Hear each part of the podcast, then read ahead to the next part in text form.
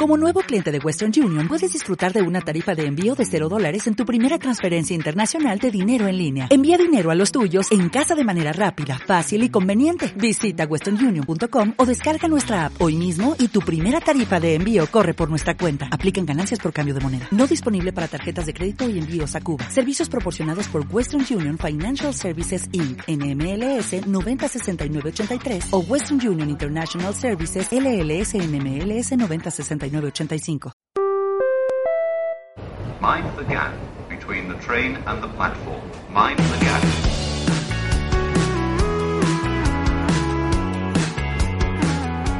Nos han comparado con cubanos, con colombianos, y yo ya me he preguntado varias veces, ¿cómo es posible que se confundan con el acento neutro que tenemos, con la modestia del caso?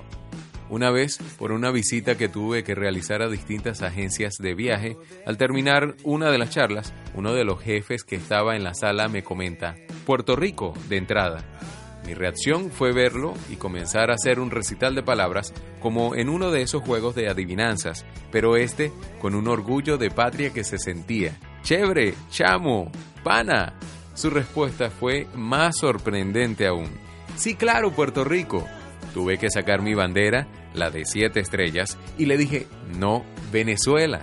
Después de eso me dijo que tenemos un acento similar. Ya en este punto mi respuesta automática fue, sí, sí, sabor latino.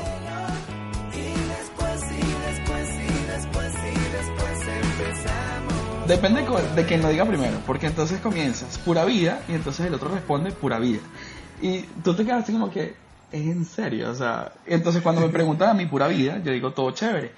Y ah. eh, es como que esa mezcla y que, epa, esto es venezolana. Entonces, ah, va bien, va bien. Para, para enseñarlo, ¿no? Y es que eso, eso está bien. hay algo, este, quizás una frase que, aparte de esta pura vida que me imagino te has acostumbrado ya, eh, de la que uno tenga que eh, como andar prevenido si, si la llegan a decir en algún momento y uno sepa cómo defenderse. Ah, me estás queriendo decir tal cosa. Mira, eh, por ejemplo, bueno, sabes que nosotros somos súper groseros.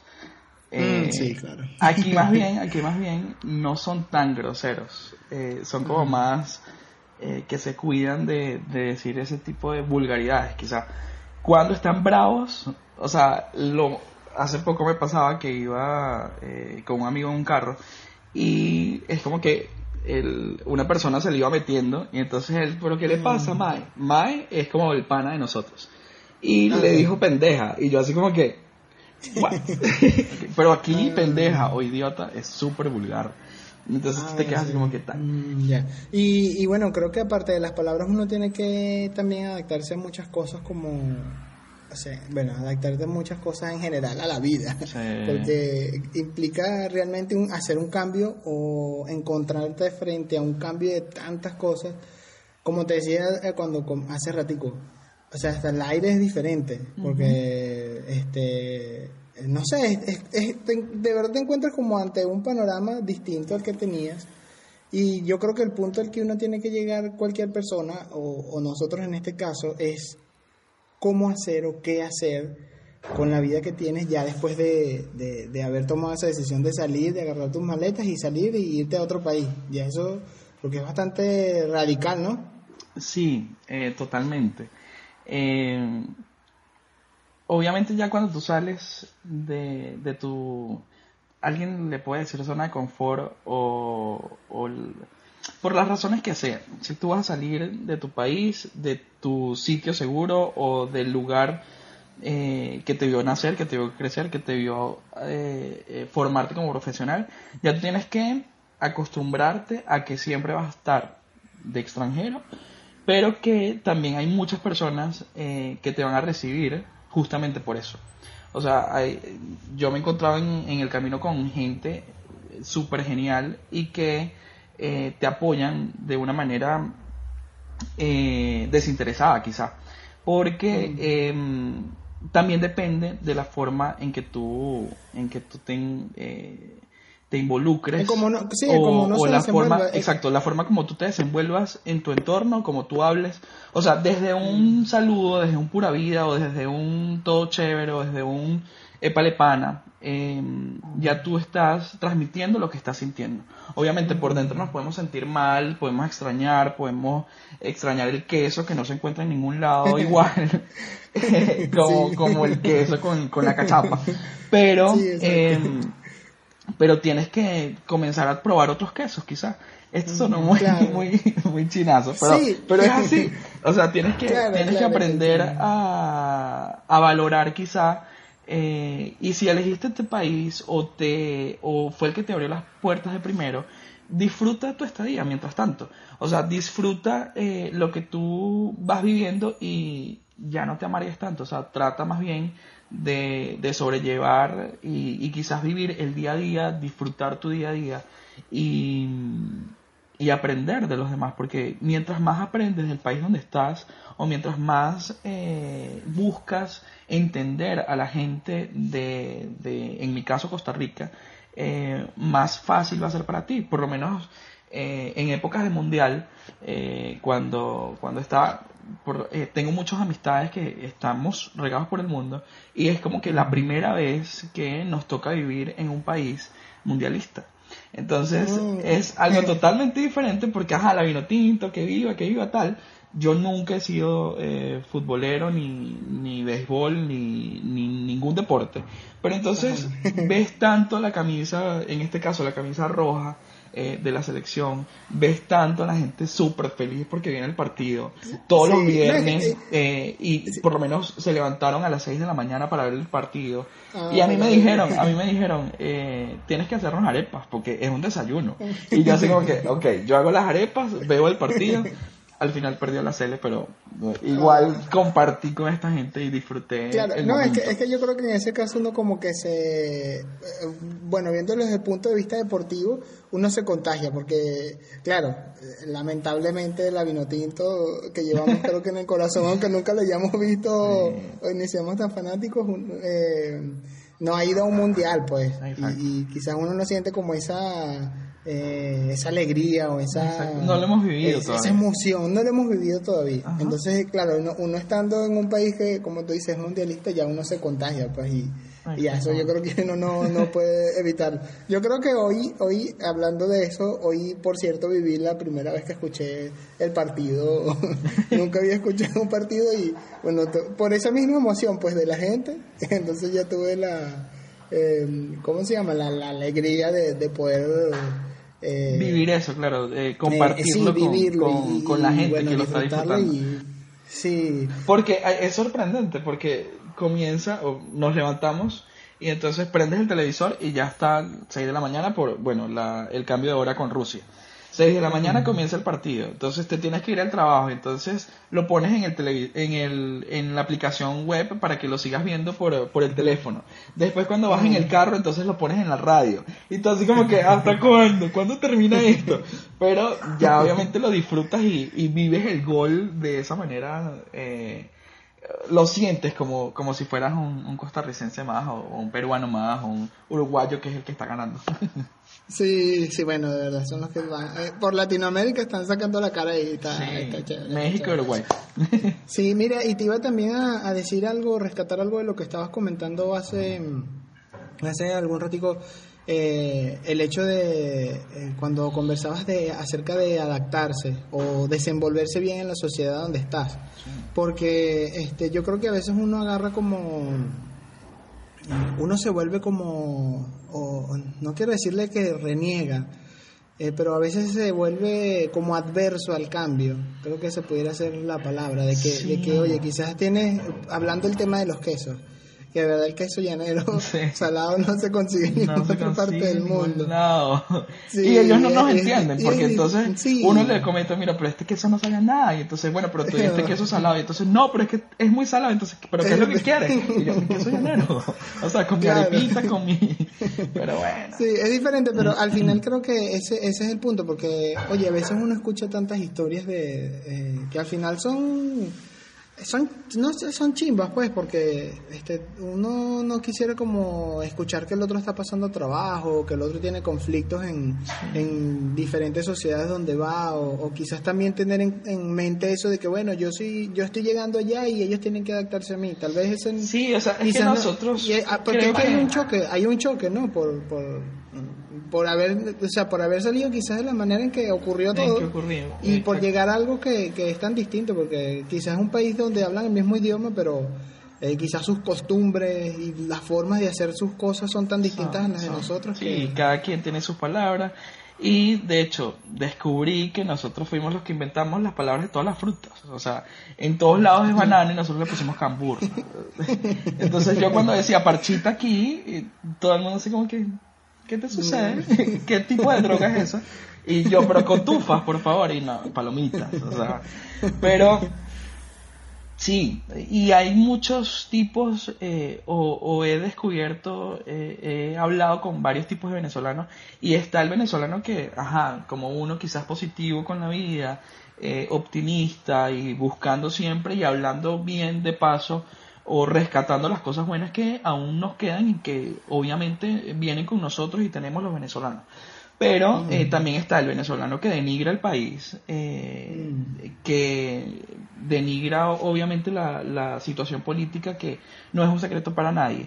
Eh, mm, y también está el otro venezolano que denigra más bien el país donde está que siento que son los peores, porque si no estás bien en un lugar, bueno, reúne y quizás vete a otro lado, o eh, lleva la fiesta en paz, porque mm, entonces hay aquí, o sea, hay grupos de Facebook en todos lados, venezolanos en, en Panamá, venezolanos en Costa Rica, venezolanos... Hasta el fin del mundo. Hasta el fin del mundo, o sea, venezolanos en Narnia. En Marte. sí, totalmente. Entonces los venezolanos que están en Costa Rica, yo a veces me pongo a ver los foros, eh, las conversaciones, entonces, no, que Costa Rica no nos da las oportunidades, que Costa Rica tal, que eh, Costa Rica no nos abre camino, entonces yo le digo, mira, hay problemas migratorios en todos lados, o sea, aquí hay un mm. problema fuerte también con lo que es Nicaragua. Eh, todas las protestas que se han, eh, que han habido por, por un sistema eh, político similar al de Venezuela. todas las protestas, o sea, este es un país pequeño de paso, o sea, hay menos gente que en Caracas quizás. entonces, obviamente, llegando 25 mil venezolanos estando acá, se le hace complicado a un sistema migratorio que nunca se había visto o eh, que nunca había tenido la posibilidad o, nunca se había visto en eh, frente a, sí, porque esta problemática, exacto, porque es una problemática migratoria, una problemática de que, bueno, obviamente muchísimos venezolanos podemos eh, venir con, con ganas de trabajar, con ganas de estudiar, con ganas de seguir adelante, pero también hay, bueno, venezolanos chimbos y venezolanos malos y, y que tampoco es eh, que te van a dar prioridad porque tú tienes, eh, bueno, no sé, tres metros más, no, sé, porque, porque tienes el color de piel más tostada, no, o sea, no, tienes que obviamente sentar cabeza y, y validar o ver los pros y los contras, pero siempre como que enfocándote en los pros y en todas las debilidades tratar de, bueno, ¿cómo le damos? Vamos a darle la vuelta, vamos a buscar otro tipo, otro tipo de empleo, por ejemplo. Mira, yo creo que yo creo que ese también es, una es una cosa importante y, y bueno, ya estoy como eh, te estoy escuchando y estoy agarrando las cosas que dices para, para acordarme, pues, porque si no después se me olvida. creo que esa es una maña de, en las entrevistas de, que uno le hacía trabajando siempre pasa. Eh, porque tú decías que, que, bueno, quizás no te dan la, en esos foros que a veces uno se encuentra, que dice que no les dan la oportunidad, que no le dan el, el chance de, poder trabajar, etcétera. Eh, pero de alguna forma creo que también, en cierto sentido, no, no quiero sonar como, como que hay uno es autosuficiente, pero en cierto sentido eh, de alguna forma uno tiene como que, que estar pendiente siempre de cuándo se presenta la oportunidad y sobre todas las cosas ser consciente para tomarla. Porque si no, totalmente, porque eh, hay una frase que, que dice uno de mis cantantes favoritos, se llama Bruno Mars, Y él dice que siempre eh, va a llegar la, la, puerta de la oportunidad, pero uno tiene que estar preparado eh, para poder abrirla.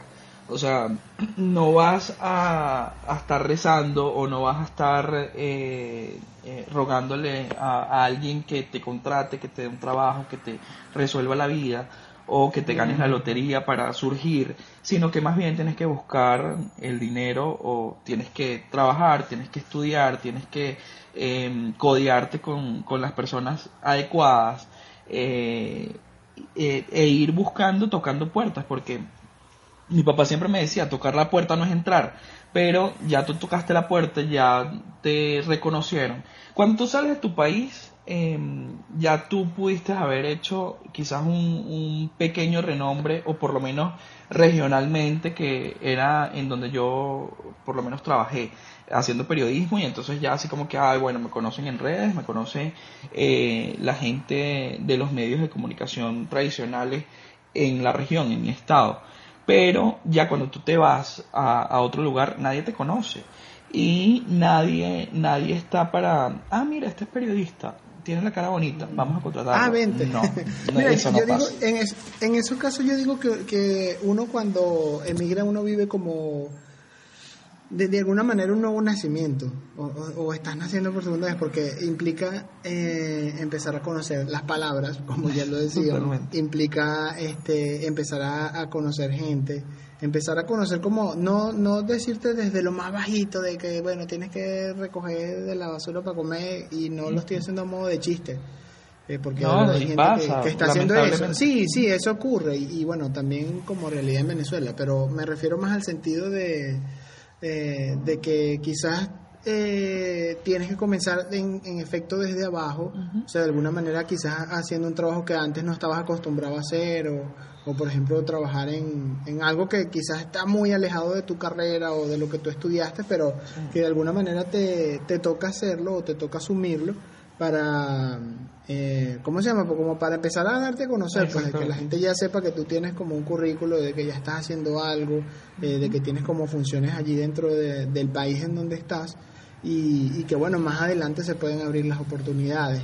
Y, que es, lo que decíamos es, un proceso que, de estabilizarte.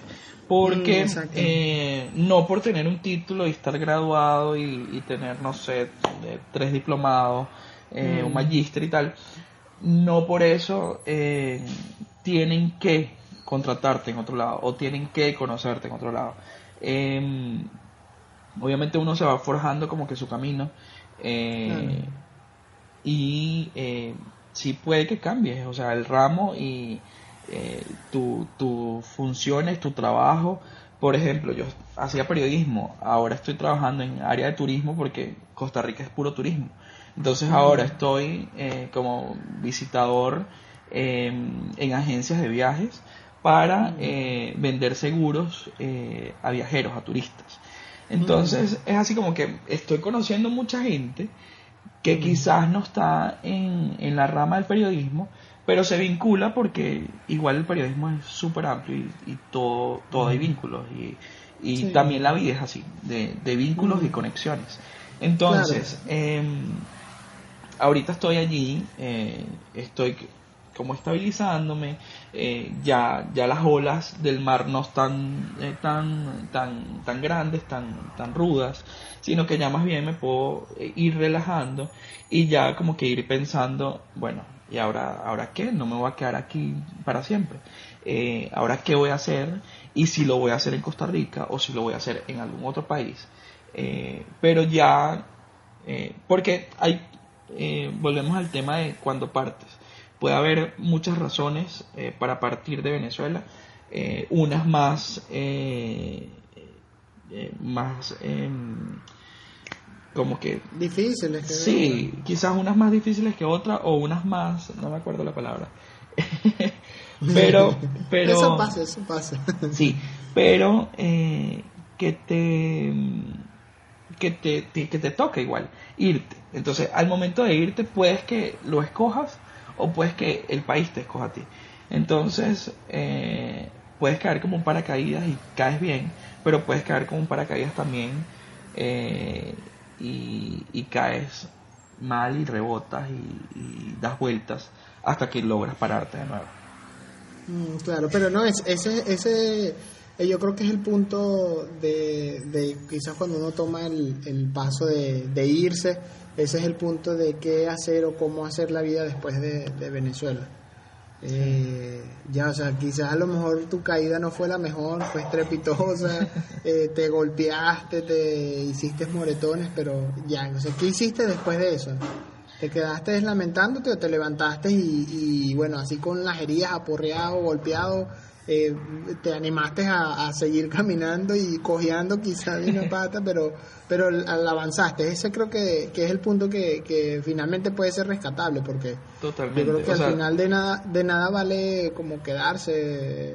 Puede ser difícil, yo, yo obviamente yo, yo no niego el hecho de, de que uno se vaya y esté lejos de su comodidad, de lo que tú decías, de bueno eh, de, su familia sobre todo. Yo creo que lo que más pega puede ser la familia y bueno, la comida obviamente. Pero, em, pero sí, o sea, la idea es que mientras más te caigas, más aprendes. Y eh, buscar siempre el lado bonito de las cosas o el lado, el lado chévere, el lado bien, porque eh, si te quedas ahí, o sea, te vas a morir, o sea, te, mm. no sé, te te quitan tantos... Em, la mente es súper eh, súper loca. Y, y, yo creo que lo que tienes que hacer es codearte con personas que te ayuden a crecer, que te generen eh, satisfacciones, eh, que te ayuden a sobrellevar el día a día. Obviamente lo, lo primordial o tu mente siempre va a estar quizás en las noticias eh, de Venezuela, quizás en obviamente lo que suceda con tus padres, con tus familiares, con tus hermanos que quedan allá, pero eh, también trata de eh, paliar esa situación con salidas aquí, conocer playas de Costa Rica en mi caso, em, no sé, ir al cine, desconectarte trata de que no olvidar, porque nunca lo vas a olvidar, pero eh, trata de disfrutar eh, tu, tu estancia en el país donde decidiste o donde te tocó estar. Claro, ese es un buen consejo, ¿viste? De verdad. Es un buen consejo, es un buen consejo. Gracias. Porque es que uno tiene que Estoy preparándolo para... sí, es que uno, uno, yo creo que uno tiene que al final buscar eh, adaptarse. Y que te, que, que quería rescatar también oye, qué bueno es que uno tiene la oportunidad de aprender de algo nuevo, ¿no? De, una cultura nueva, de palabras nuevas, de comida nueva, eh, de gente nueva, porque quizás ya sé que al final uno, uno regrese o, o, te vayas a otro lado, al menos ya quedaste con gente que, que, te, sí, ya quedaste te dio con, tanto, con amistades eh, que se van creando en, en, este, en este trayecto que vas haciendo eh, mm. ya eh, creaste vivencias, momentos que la vida es eso, son momentos. Entonces, puedes que tengas momentos malos en algún momento, pero vamos a tratar más de recordar los momentos buenos y eh, de, de, nada, seguir, seguir adelante más bien. Y ahora tú, más bien, si te vas a otro país o te vas con tu familia, te reencuentras con tus amistades, haces, no sé, te traes a tus papás a donde tú vayas a estar, y ahí le cuentas, mira, Tuanis es como algo chévere, es como algo bonito, mm. eh, o el pura vida lo dicen para todo. Mm. Eh, mira esta comida que hay aquí, no hay queso, pero hay chifrijos, por ejemplo. Entonces, es como esa mezcla de culturas, esa mezcla de que al final todos somos humanos y, y siempre habrá una persona que eh, te tienda como que esa sonrisa y esa mano para salir quizás de momentos chimbos que uno pueda tener. Claro, y que también te puede servir para que quizás a lo mejor no logres cambiar el mundo de, oye, conozcan la experiencia de este venezolano que emigró, pero pero puedes puedes al menos quizás como darle un poquito de inspiración, aunque sea una sola persona, a una sola persona y, y de alguna manera también brindarle ayuda. Eso, eso es bueno, eso es bueno. Mira, que te iba a preguntar eh, también las primeras entrevistas de trabajo. Mira, Vale. ¿A qué? Las primeras entrevistas de trabajo. Eso, eso es un tema que, que es gracioso, ¿no? Porque a veces uno, tiene expectativas y... sí, totalmente. Em, obviamente, dependiendo de tu área, dependiendo de lo que estés buscando, dependiendo de, tu, de tus cosas, pero sí, o sea, hay experiencias y hay anécdotas súper locas eh, que me imagino que te han contado también. Porque, eh, obviamente, lo primero es eh, buscar la legalidad en el país donde estás. Entonces, si mm. tienes un ah, permiso de trabajo, eso te, te abre más puertas.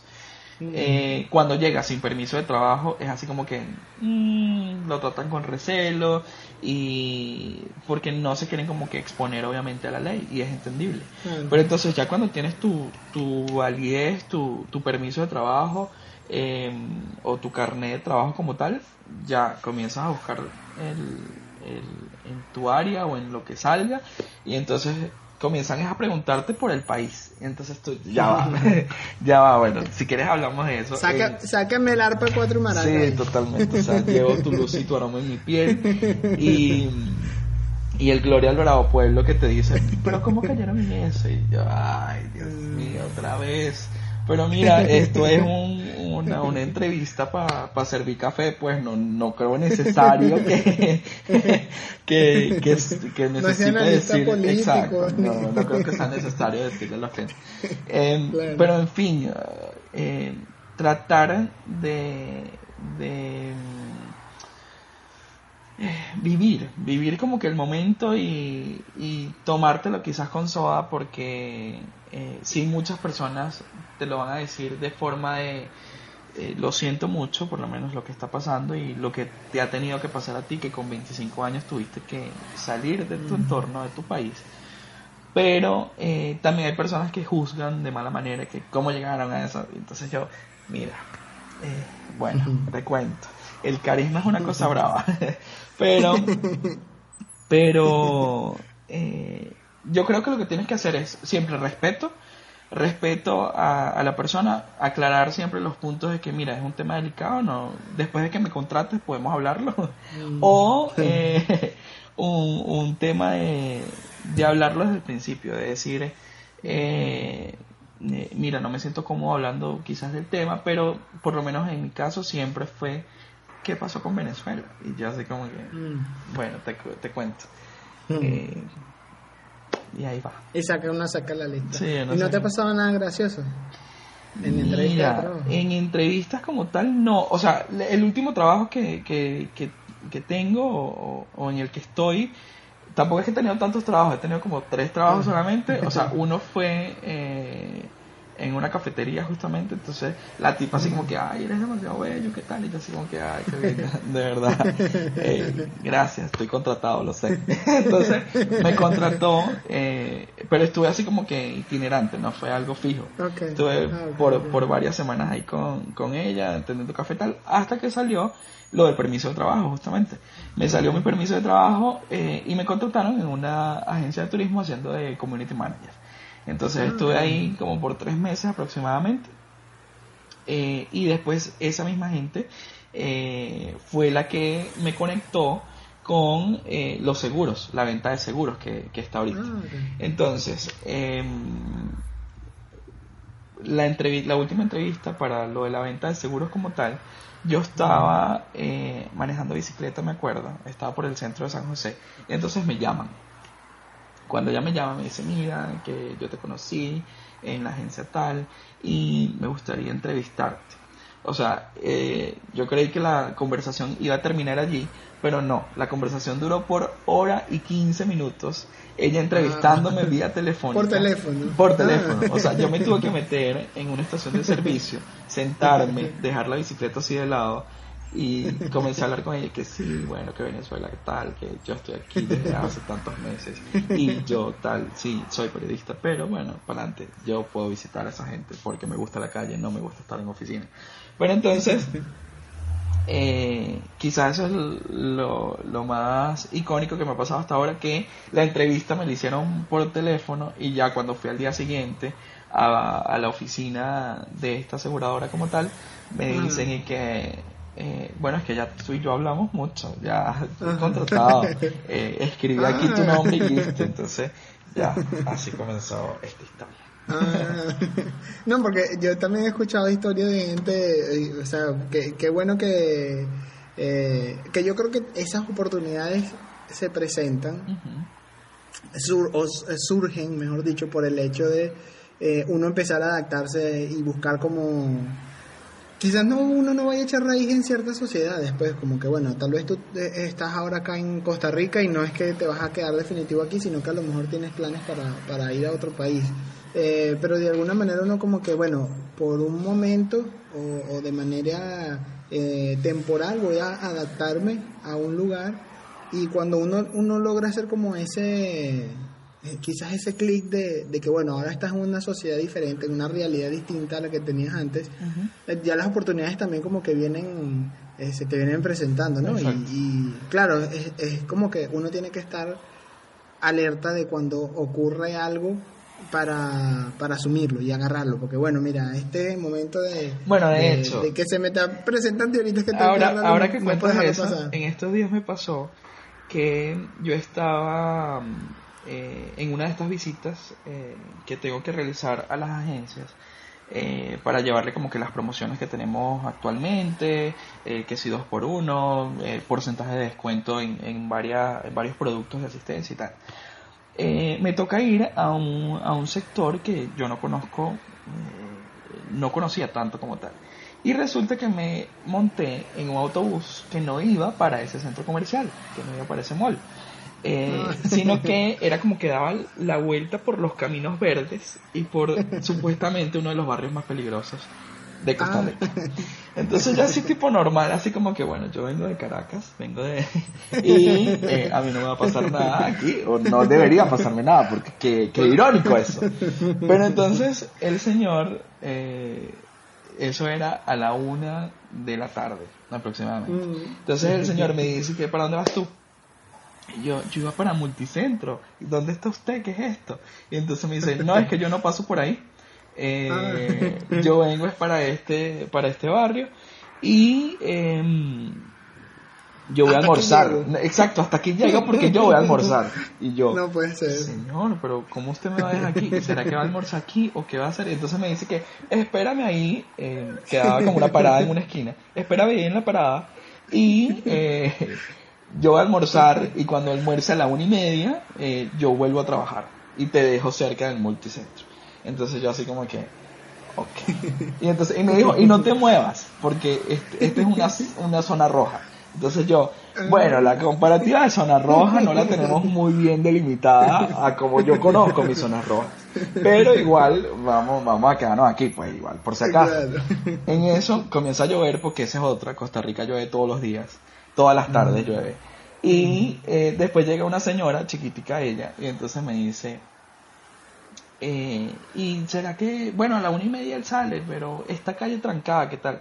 Porque de paso estaba una construcción eh, en la esquina, era como que un puente se había caído, entonces estaban trabajadores de la alcaldía o, del cantón eh, estaban eh, tratando de reparar eh, el lugar, ¿no? Entonces yo le, sacando la conversación yo a la señora, porque bueno, esta señora no me va a robar porque ya se ve señora. Entonces le digo, mira, ¿y cómo se llama esta zona? Entonces me dice el nombre del sector.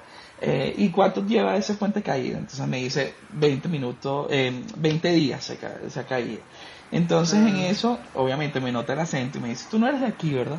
Y yo, no. ¿Y tú venías para acá? Y yo, no, iba para el mall. Y entonces me dice, ¿y dónde viniste a parar, chico? Y yo, ay, Dios mío, todavía faltan 20 minutos, ¿por qué? Entonces yo así, como que... Dame ese reloj. Sí, total, y yo, no, pues no, esto lo traje, me lo dio mi papá, vale, pero por favor, esto es un recuerdo. Pero entonces, obviamente, gracias a Dios no pasó nada. Ah, y lo que hice, lo que hice fue, o sea, mi instinto periodístico, lo que hice fue tomar una foto de, ah. de la construcción esta que tenían y comencé a redactarlo como si fuera que yo lo iba a mandar a, a una página web que yo trabajaba antes. Entonces, ah. lo que hice fue mandarla a varias de las páginas eh, eh, web de acá. Eh, y no he revisado si salió. O sea, eso fue esta semana, de hecho. No he revisado si salió, pero sí salió era una historia bonita que contar. Ah, claro. Pero bueno, igual, igual uno tiene como que su instinto. Lo, lo redacté ya cuando iba en, en la camioneta eh, vía el mall. Y entonces, Ajá. así como que en 10 minutos redacté el lead, el- los, los parrafitos, tal, la conclusión, la cosa. Adjunté la foto y se la mandé como que a varios de los periódicos y tal. Tengo que revisar a ver si salió. Ah, mira, no, pero está bien porque el- eh, como te mencionaba temprano que uno uno se muda a otro país y uno es como que es como que si tiene una nueva vida, como que si uno nace de nuevo, totalmente. si uno comienza de cero. Pero tienes la ventaja de que como ya has vivido cierta cantidad de años y tienes conocimientos y tienes experiencia, ya sea de trabajo, eh, eh, de obviamente de haber pasado por una universidad, de hacer cursos, de haberte relacionado, eso sin duda te da un plus. Eh, a- así sea, no sé, indiferentemente el lugar donde Sí, vayas, exacto. porque, Y- porque ya tienes un background contigo. Exactamente, y también es como que tienes que valorarte tú como tal. Porque Claro. em, sí puede que estés viviendo problemas chimbos, si tienes que, sí puede que estés viviendo problemas quizás monetarios, o que Claro. no puedas ayudar a tu familia como, como querías ayudarlos, o, o como pensaste que, que ibas a poder ayudarlos estando afuera. Em, sí puedes que tengas todos estos sentimientos mega encontradísimos, porque obviamente es un choque cultural y es un choque eh, tú interno contigo mismo, eh, de Claro. tu persona, de ti, de ti, de, de adentro tuyo. Sin redundancia. eh, sí, valga la redundancia. Pero obviamente eh, también tienes que darte valor a que eh, lo estás haciendo y estás sobreviviendo quizás afuera y estás eh, eh, obviamente sin denigrar a los que quedan eh, o los que se van Mm, a, países, o, o sea, indiferentemente, tú estás luchando contigo, con el mundo, con, con tu entorno y estás em, eh, aprendiendo cada día. O sea, dale Mm. valor a eso porque a mí me lo han dicho. Me lo han dicho mucho, hay, que, Mm. hay que tener huevos eh, para salir de tu Mm. casa. O sea, yo no lo haría, me, me han dicho muchos Claro. licencias acá. Obviamente ellos no han tenido eh, algo crítico en su historia, en su haber eh, político, eh, social Claro. político, nunca han tenido una, un quiebre como tal. Pero eh, también me lo dicen, o sea, es muy difícil y, y hay que tener valor para hacerlo. Entonces, eh, así como dicen, valórate y, y de verdad eh, eh, créetelo porque lo estás haciendo. Claro, claro, es así. Y al final eso siempre eh, sumas aprendizaje a tu vida, eh, maduras, por supuesto, Uf, total, creces, totalmente. sin lugar a dudas, en, en unos meses puedes crecer unos tres o cuatro años y, y ya. De hecho, yo creo que te preparas hace- mucho más para la vida. Hace poco eh, hice como que un videito, una suerte de, de, de blog personal eh, y mis amigos eh, que me conocen desde hace años, o sea, desde hace tiempísimo, los que se graduaron conmigo en la universidad, mis papás, mis familiares, me dijeron que este, este Jonás que estoy viendo por este video no es el mismo Jonás eh, que se fue hace un año.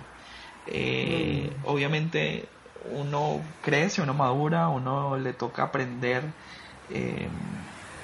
y eso te toca vivir, te toca experimentar, te toca sentir diferente eh, eh, y, y tener otros momentos en tu vida que en la vida eh, sabías que ibas a, a, a sentir o que ibas a, a vivir porque Costa Rica what the fuck Costa Rica o sea ¿dónde queda Costa Rica?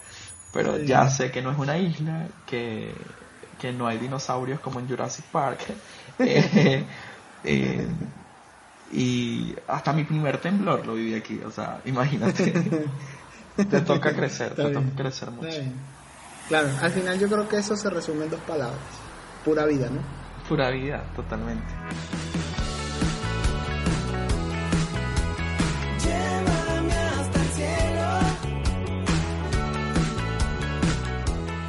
Una de las cosas más difíciles para mí fue dejar de trabajar durante tres meses. Yo trabajaba en el periodismo mucho antes de graduarme, pero al moverte nadie te conoce, no conocen tu carrera y aunque digan que el acento es bonito, no es suficiente para tener un buen puesto en una oficina. Entonces, estar tres meses sin laborar después de prácticamente trabajar 24/7 en un país donde la noticia no descansa, ha sido lo más difícil y chimbo, como le decimos a las cosas malas en Venezuela. Pero creo que hay que entender que es un proceso lento, diferente en cada persona, y es cuestión de oportunidades. Por eso hay que estar preparado para no dejarlas ir. El podcast Más 58 es una idea original de Eric Morales y Héctor Villaleón. Agradecemos especialmente a Jonás Moraos, que desde hace 11 meses está viviendo en San José, capital de Costa Rica.